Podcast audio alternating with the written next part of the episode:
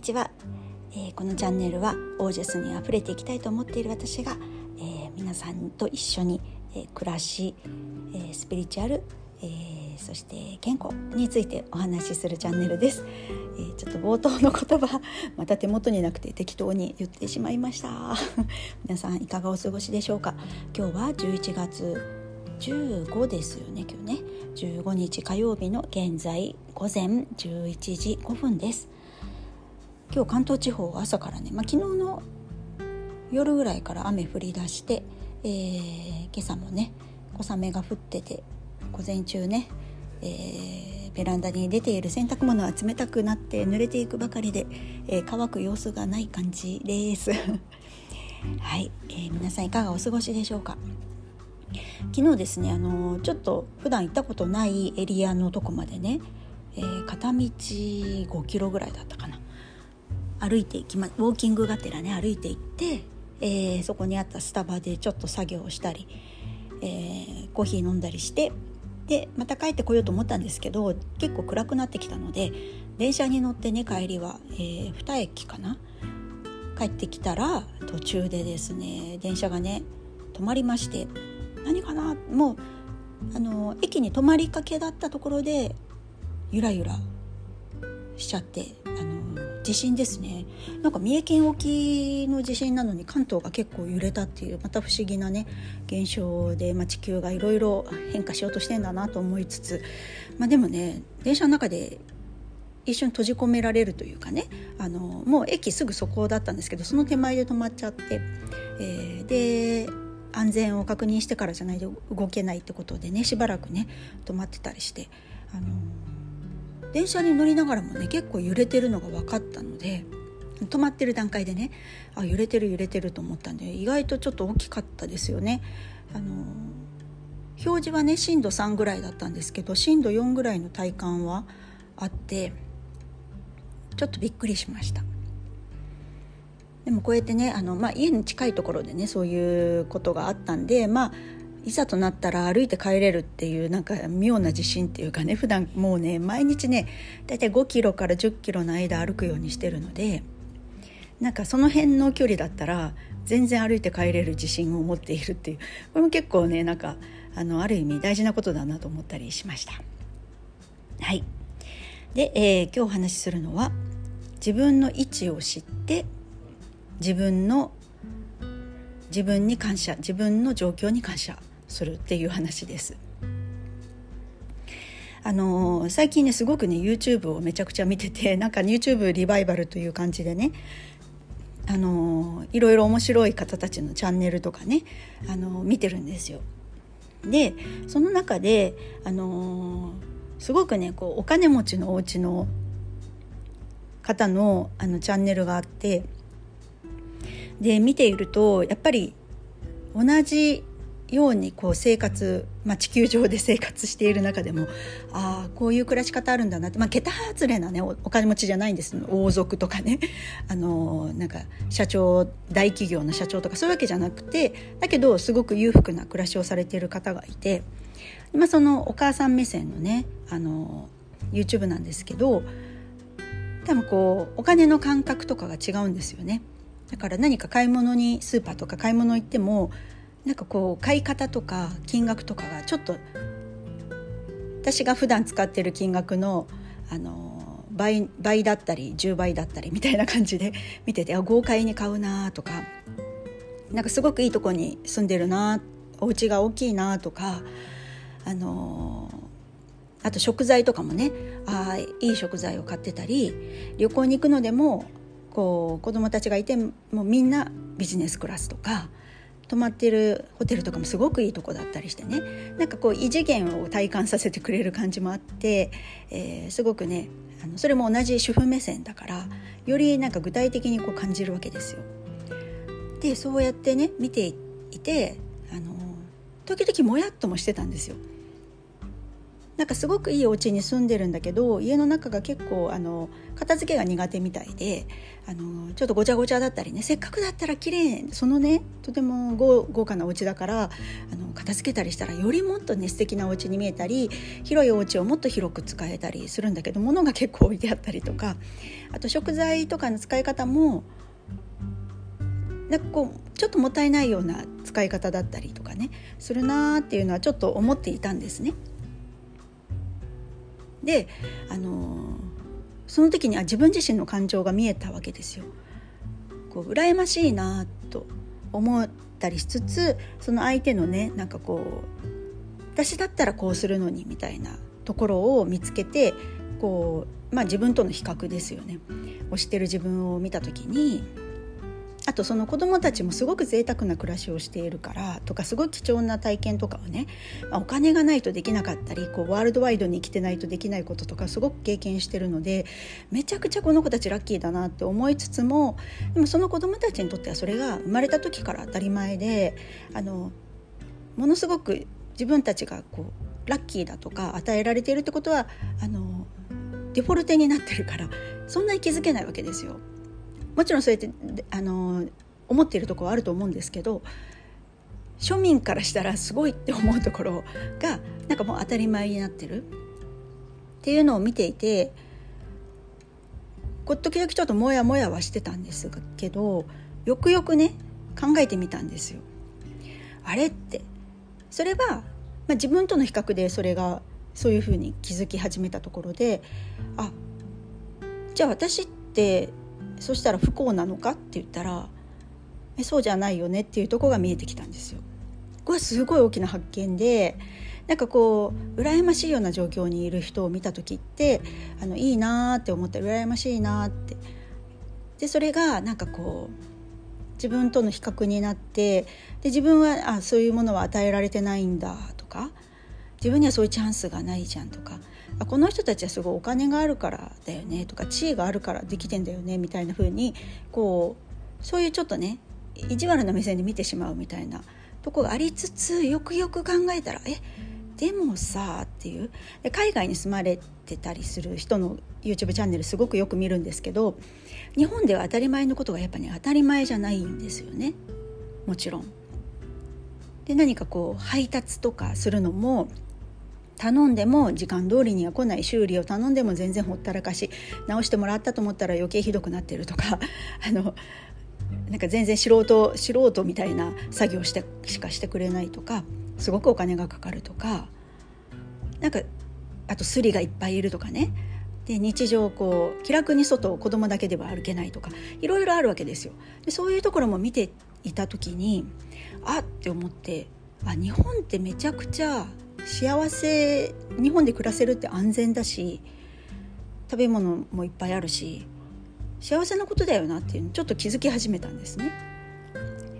こう旗から見てるとすごく相手の羨ましいとこいっぱい見えるけどでも自分にもすごく相手から見たらもう羨ましいこといっぱいあるじゃんと思ったんです。まあ、それは多くあの大きな理由としてはその私がいいなってこうよく見てる家族が日本にね帰国してね日本中をこう旅行してる時にみんなが口々に日本は綺麗だとかすごく接客がねあのいいとかあのどこで食べてもね食べ物美味しいし安いっていうことをねすごく言ってて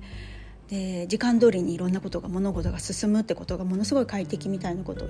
言ってたりとかコンビニでは美味しいものがいっぱいあると。もう日本に来たらすぐにコンビニに行きたいみたいなふうに言ってるのを聞いてあそれって今私そういう環境に住んでてそういう人たちから見たらすごくね羨ましい立場なんだって気づいたんですよ。わかります？そうそれであのー、あなんか本当によく考えてみれば私は今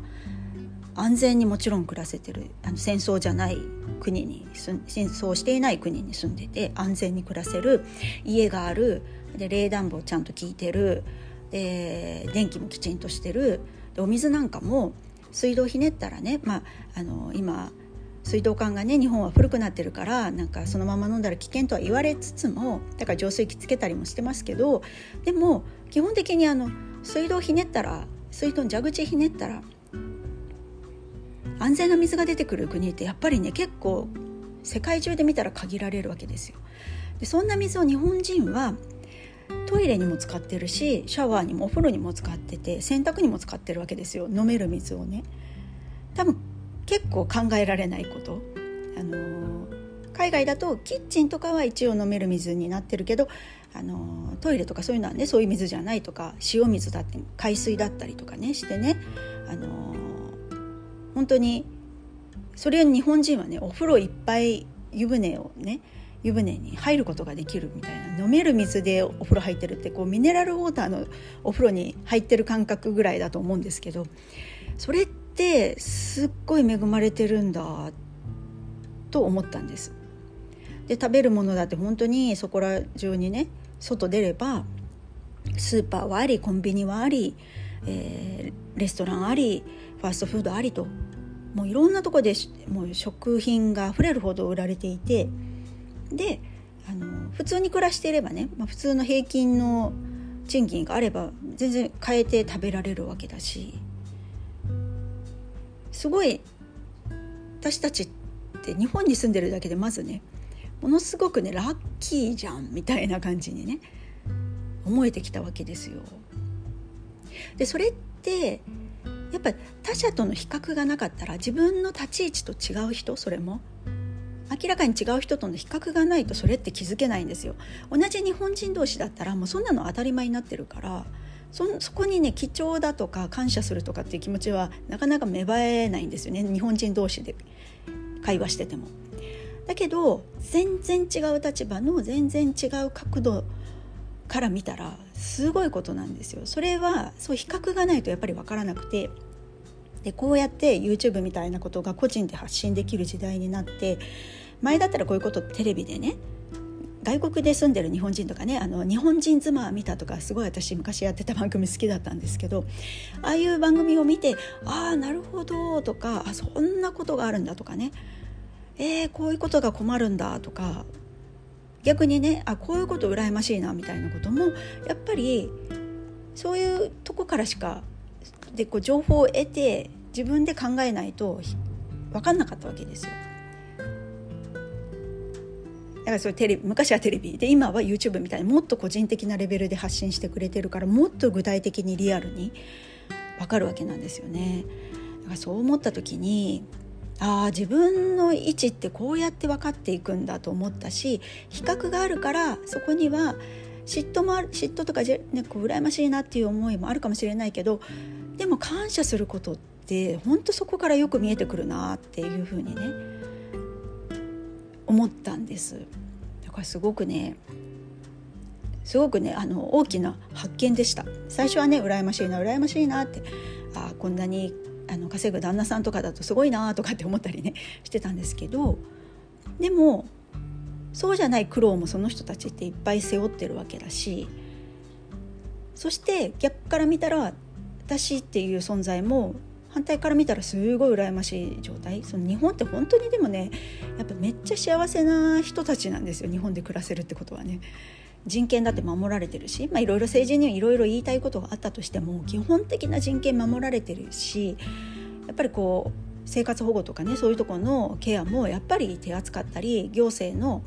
あの手続きっていうのはすごく行き届いてたりするんですよね。外国だと結構やっぱりその辺いい加減だったり対応するね、あの人によってはねあの対応違ってきたりとかってそういう差もあったりとか。って思うと私たちって幸せですよねっていうことをねすごく思ったんです。でそのことを意識してないと自分がものすごいラッキーだってことをついつい見落としてしまう。ものすごく与えられてるのにああそんなん当たり前だからみたいな風になってしまう。それはもったいないことそこの与えられてる自分っていうのに気づけるともう全然違いますよ。その一個一個が。蛇口ひねって水出てることももう毎回毎回感謝っていうかああすごいそうだよね。日本って本当にすごい安全な国だわみたいな風に思ったりとか。あなんか外ね一人で歩いてても夜夜ね結構一人で歩いても全然平気だったりね、まあ、その辺にね銃持って歩いてる人なんていないわけだし日本って。だから子供たちがあの自分でね小学生になると登校とか一人で子供がね歩いてるって海外じゃやっぱ考えられないことで毎回必ず親がね送り迎えをしなきゃいけないとかあの本当子供だけでね家に残していくなんていうのもね日本でもだんだんそういうことはねあのあまりちっちゃい子はそういうことをしちゃいけないのもちろんですけどあのだんだん変わっていくかなとは思うんですけどでもそれでも小学生ぐらいになると1人でお留守番とかってとか兄弟だけでお留守番とかもまああったりするじゃないですか。それも平和の国に住んでるからであって本当にあの本当にねこう歩いてる人を疑ってみなくても基本的にはいいっていう国はすごい幸せなことなんですよ。緊張しなくていい国ですよね。だからまあそれが平和ボケだとだとかって言われて海外日本人が行くとなんかすられたりとか騙されたりとかもあるんですけどでも基本的にはここで普段日常暮らしている中ではやっぱりそれってすごいありがたく与えられていることなんだっていうことを認識してじゃあど何ができるのかとかじゃあこういう環境だから自分はね本当にその中でこう安全に暮らしていけるっていうことにそれを使使ってというかねそれをベースにじゃあなんかもっとなんか本当に自分のしたいことがよりやりやすいじゃないですか。そのいつも身の危険を感じてねなんか外に出たらもう全員敵と思えみたいな暮らしじゃないわけだから。だから日本人ってこうもしかしたらすごい一つ上の段階に進んでるっていうか民族的にはって思ったりもするんですよ。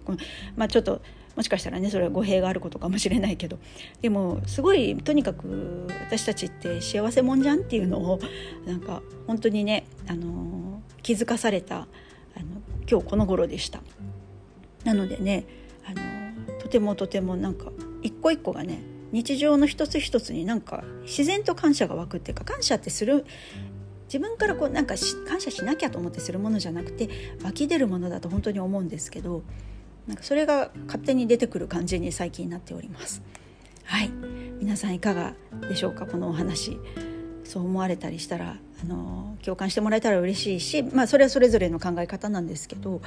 いやとにかくねあの日本ってやっぱりめちゃくちゃ幸せな国ですよ。なんか最近ね日本人として劣等感とか罪悪感とか持たされるような報道とかね、まあ、その円安だとか安い日本とかね日本の失われた30年とかいろいろ言われてますけどでもそうじゃない部分ちゃんと目を向けたら私たちってすごくそれを維持してることだけでもすごくないっていうそのあの安全な日本としてねって思ったりするんですよ。どうでしょうか？という話でした今日は。はい、